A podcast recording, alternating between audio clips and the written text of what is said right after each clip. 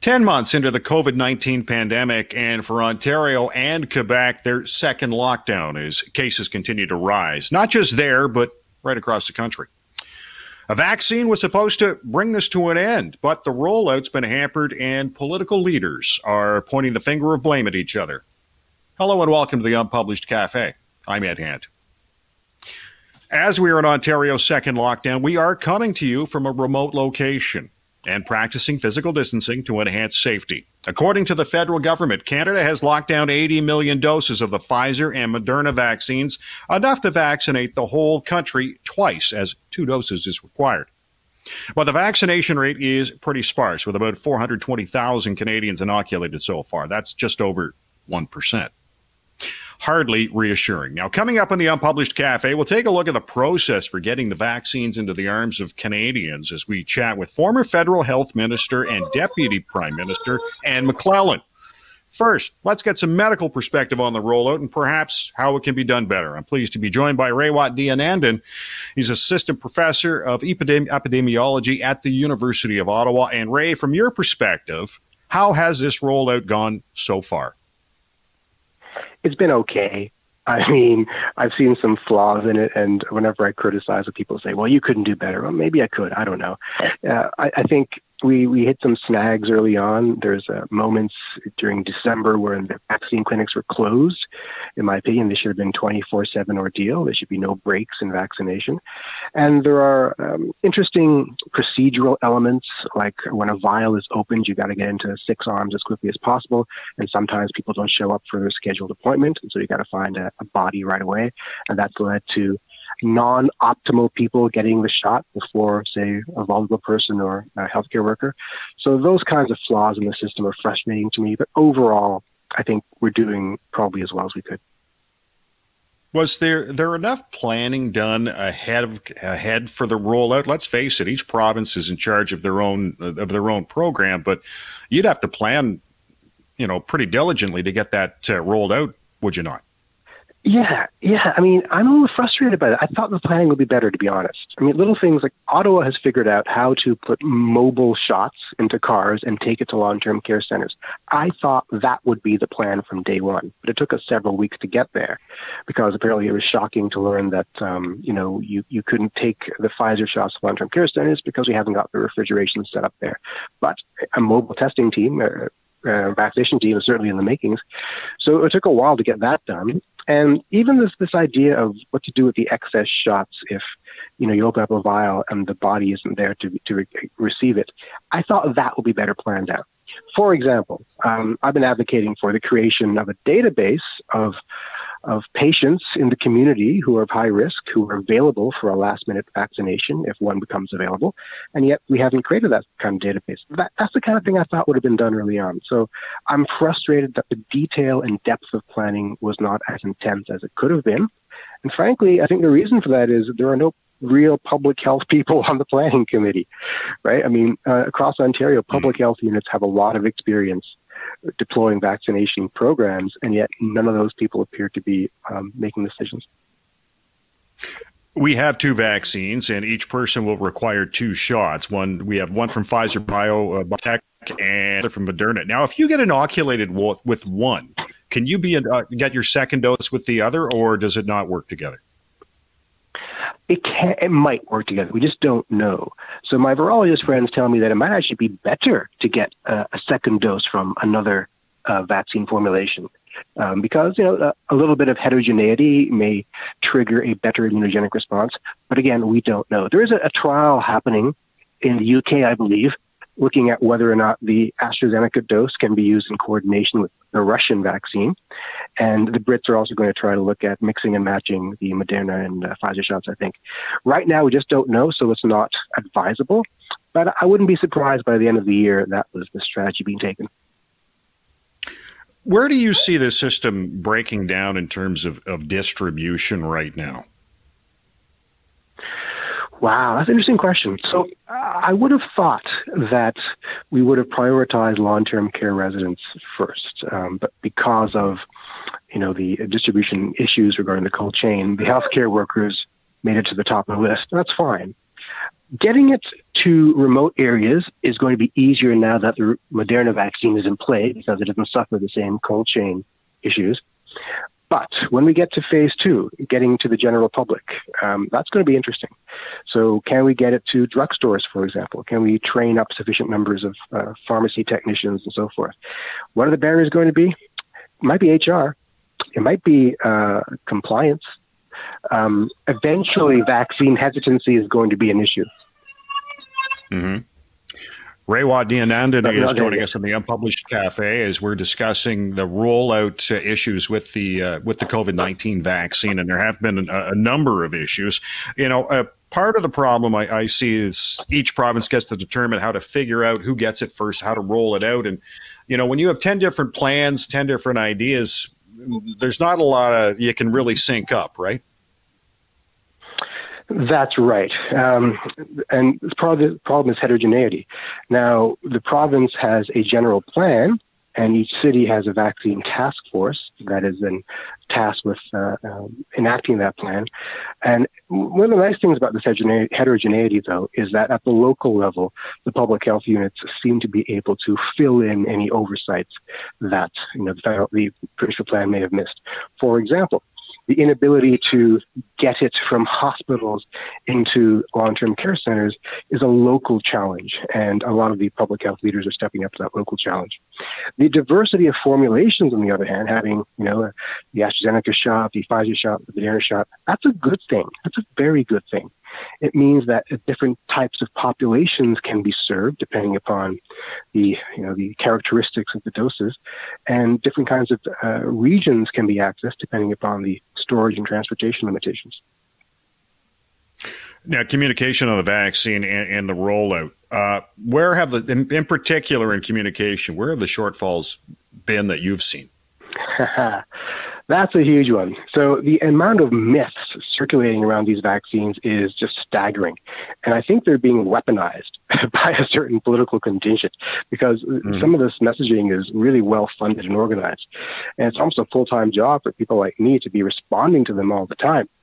So um, combating myths is a big one. Also, explaining to people like who gets to get it at a very basic level is important. So um, for who's in the first tier recipients, the second tier, and also who is contraindicated, meaning uh, what kinds of people should not be getting it. Things like children haven't been cleared yet, or pregnant women and so forth. That's not been clear to people. Simple things like a website would be useful, I think, with an F A Q, um, and answering questions like uh, side effects. Yeah. One thing I'm concerned about is, do we have the economic support? By which I mean, these vaccines tend to have very um, serious side effects for some people in the first couple of days, like a lot of pain, fever, fatigue in the first couple of days. And for some people, that might mean having to take a day off work or getting childcare. Right. You know, and if you are a lower socioeconomic status person, that could be challenging. Or even taking a day off work to get to the vaccination center to get a shot.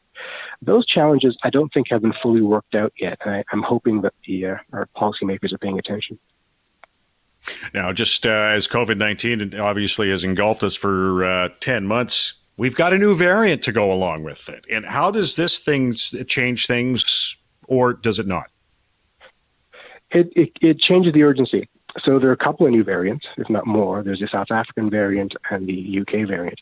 The U K one is the one making most of the news, and it's, it looks like it is at least fifty-six percent more transmissible. It's not more lethal. It's not more serious, but it can affect more people faster, therefore probably put more people in hospital and kill more people. So the race to inoculate more people just got more dire. And we do think that the vaccines will still work on the new variant. So there's no concern on that front.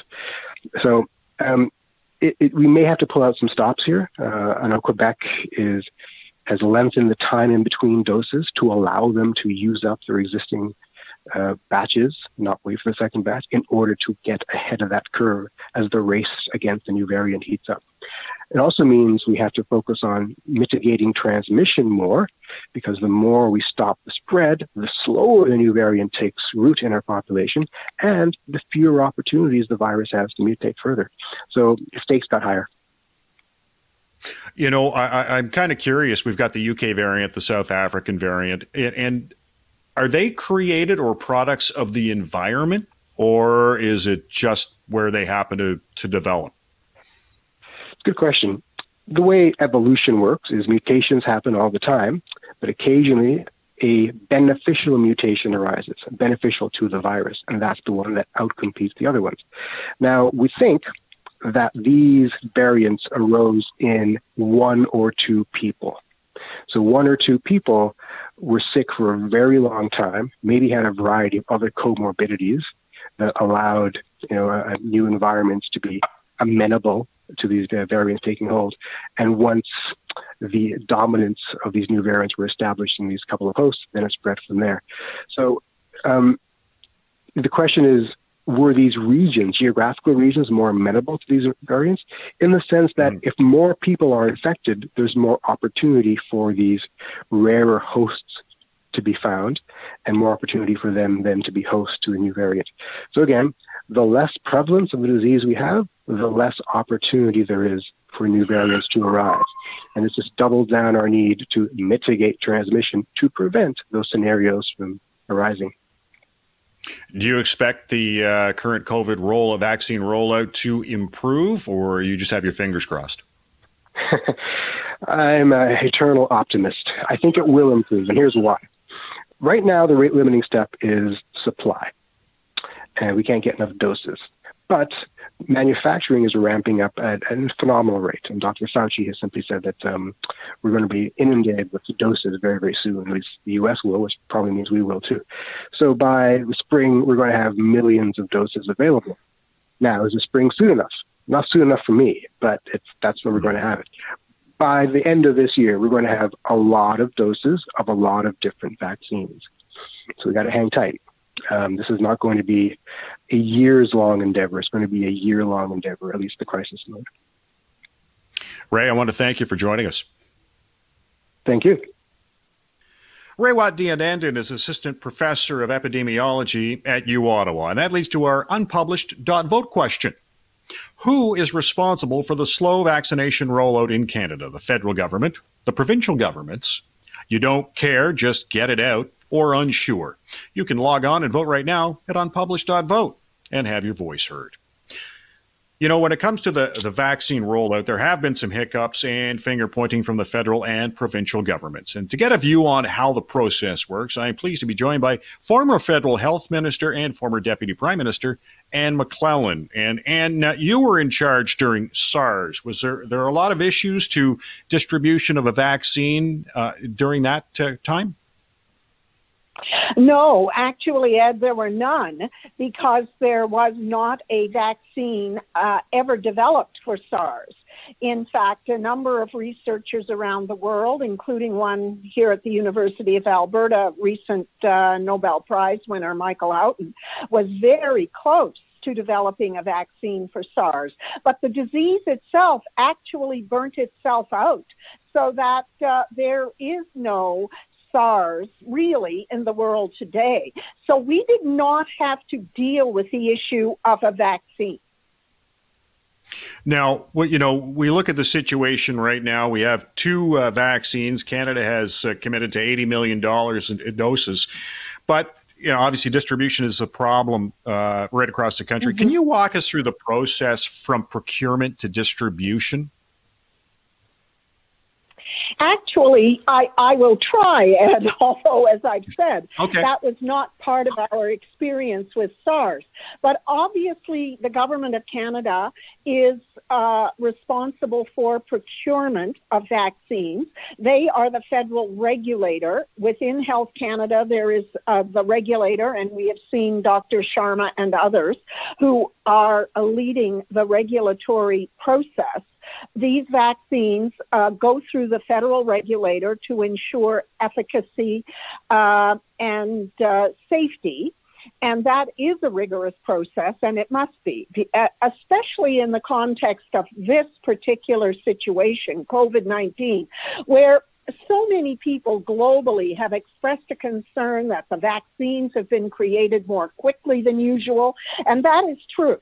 This is a remarkable feat of, of science to see as many potential vaccines uh, coming to market, uh, as we've seen, in really obviously less than a year. So the federal regulator will approve a vaccine, uh, but in terms of the actual procurement of the doses, that is up to the Government of Canada, uh, Minister Anand's department. Um, And uh, what you've seen is her talking about the process, the negotiations which she and her people have been going through.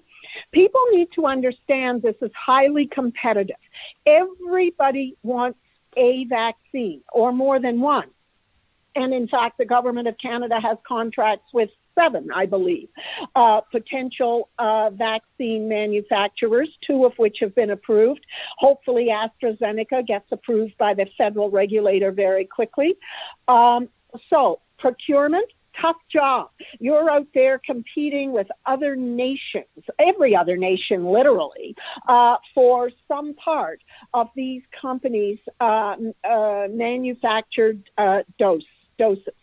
So once those contracts are signed, then, um, well, the contracts were signed before the actual regulatory approval. You get the approval, then you begin the discussions as to what comes into the country when. And uh, Major General Fortin is in, uh, we're really in charge of, of that process, where the vaccine doses arrive in Canada, how they get to Canada, and then The, and how they uh, and where they go in the provinces. And then once they reach the provinces, each province will have its own distribution process. And the bigger the province, the more complicated the process, and the more distribution points you're going to have to have, and so on. So that's basically the process. It's a complicated process. Right. You've got a lot of moving pieces. You're dealing with manufacturers offshore. You're dealing with a globally competitive marketplace where everybody's got their elbows up. Former federal health minister and former deputy prime minister Anne McClellan joining us on the Unpublished Cafe as we discuss the vaccination, slow vaccination rollout into Canada here on the podcast. And uh, where do you see the lags uh, in the vaccine getting out? Is it uh, not enough direction as to who gets it first? Is there not enough vaccine? What do you think the problem is with the lags in getting it out? Well, first of all, keep in mind that um, when people say this is slow, I think it depends what you're comparing it to. Keep in mind that we actually got doses of vaccine, at least half a million, into this country uh, by the end of December, which was sooner than people expected. Um, and that number of doses, uh, while relatively small, also gave the provinces Uh, the opportunity, I think, to start uh, putting in place their distribution system and thinking about uh, how that would look, uh, working through some early uh, days of distribution to figure out where there might be hiccups or glitches. Um, Now, obviously, the provinces and the territories, keeping in mind that the territories could not use the Pfizer vaccine because of mm. uh, the various requirements, including the fact that it has to be kept at at least minus seventy degrees.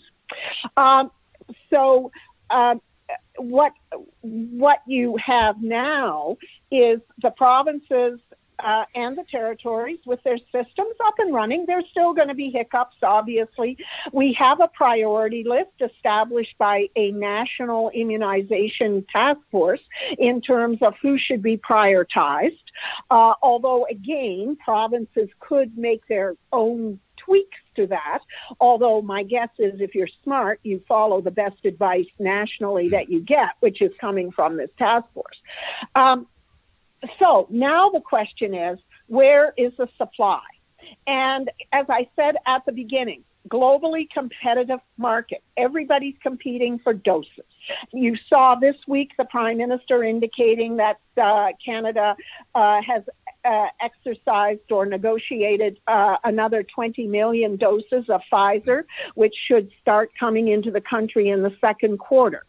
Uh, Unfortunately, this morning you heard from Minister Anand that there may be a slowdown in Pfizer doses because, not because of anything the government of Canada or the provinces have control over, but that at the Pfizer plant in Belgium, where our doses, from where our doses are coming, actually is going to go through some, I gather, expansion or some kind of transformation.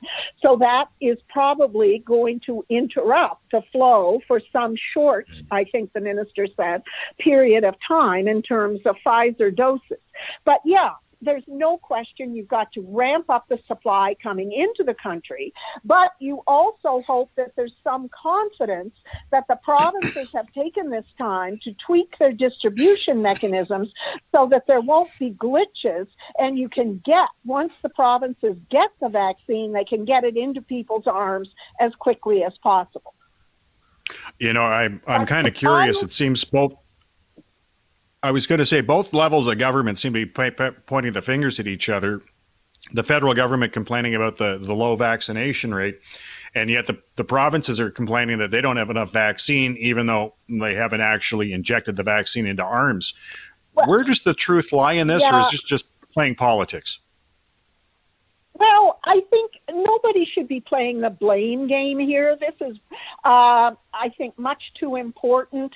Uh, this is about Canadians' health and safety. Everybody at every level of government is working as hard as they can, as conscientiously as they can. Um, nobody's done this in the world. Look at the, look at the mess in the United States. Yes, they have more supply, but they can't get it into people's arms. Joe Biden, President-elect Joe Biden, has a commitment to, uh, you know, a million, what is it, a, a hundred million doses in a hundred days or something. Um, but and he's doing that because, in fact, it's been a it's been a mess so far.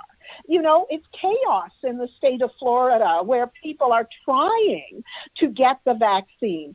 Um, when. And that was described as chaos by the New York Times, not by me. And that was, I think, on, in their Sunday newspaper. But you look across the U S, yes, they've got more supply, but they haven't figured out how to distribute it state by state to get it into people's arms efficiently. Um, you're seeing some of the same challenges in other parts of the world. So nobody has tried to roll out brand new vaccines, get them approved, and get them into countries in reasonable doses and then into people's arms on this scale before. So people need to keep that in mind. All levels of government need to realize the challenge that they are facing.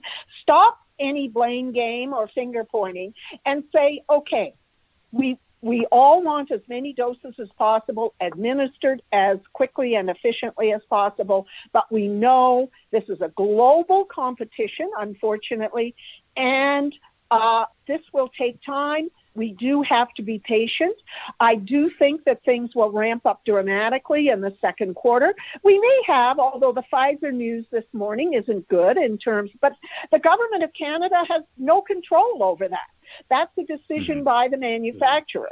You, that might speak to the fact that going forward, and the government of Canada is doing this, uh, we need our own manufacturing capacity in Canada. I think one of the things that this particular global pandemic has proven to us is that we cannot be entirely dependent upon foreign suppliers, whether it's for P P E, whether it's for ventilators, or whether it's for vaccine. And we've geared up to produce P P E and ventilators and other things in this country, gloves, syringes, whatever. Uh, but we really do need to have domestic vaccine capacity so that we can, uh, we're not beholden, in a sense, to uh, negotiations offshore in other countries where, for example, in the U S, the discussion around they're going to serve their own citizens first and all of that. We we need to be able to do better than that as Canadians, which is why the government of Canada has put substantial investment into at least two facilities, one in Saskatchewan, one in Quebec outside Montreal, to really start producing for the future uh, vaccines hopefully developed here at Canada, that in Canada that can be manufactured in Canada. But that's not going to help us in the next six months. No. Do you think a national vaccination program might have helped with some of the hiccups we're dealing with now? Mm, uh, I, well, you still have to have the vaccine, right? A yeah. national vaccination program, if you're talking about immunization as opposed to the manufacture of an actual product, mm.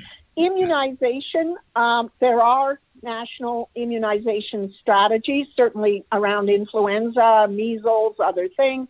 They are they are rolled out in the provinces, and the provinces have a great deal of experience with immunizing kids in schools for uh, measles, for other uh, it, tuberculosis, although fortunately in this country, while it remains, it's not the problem it was when I was a kid in school. Um, mm-hmm. And we don't need to To go there.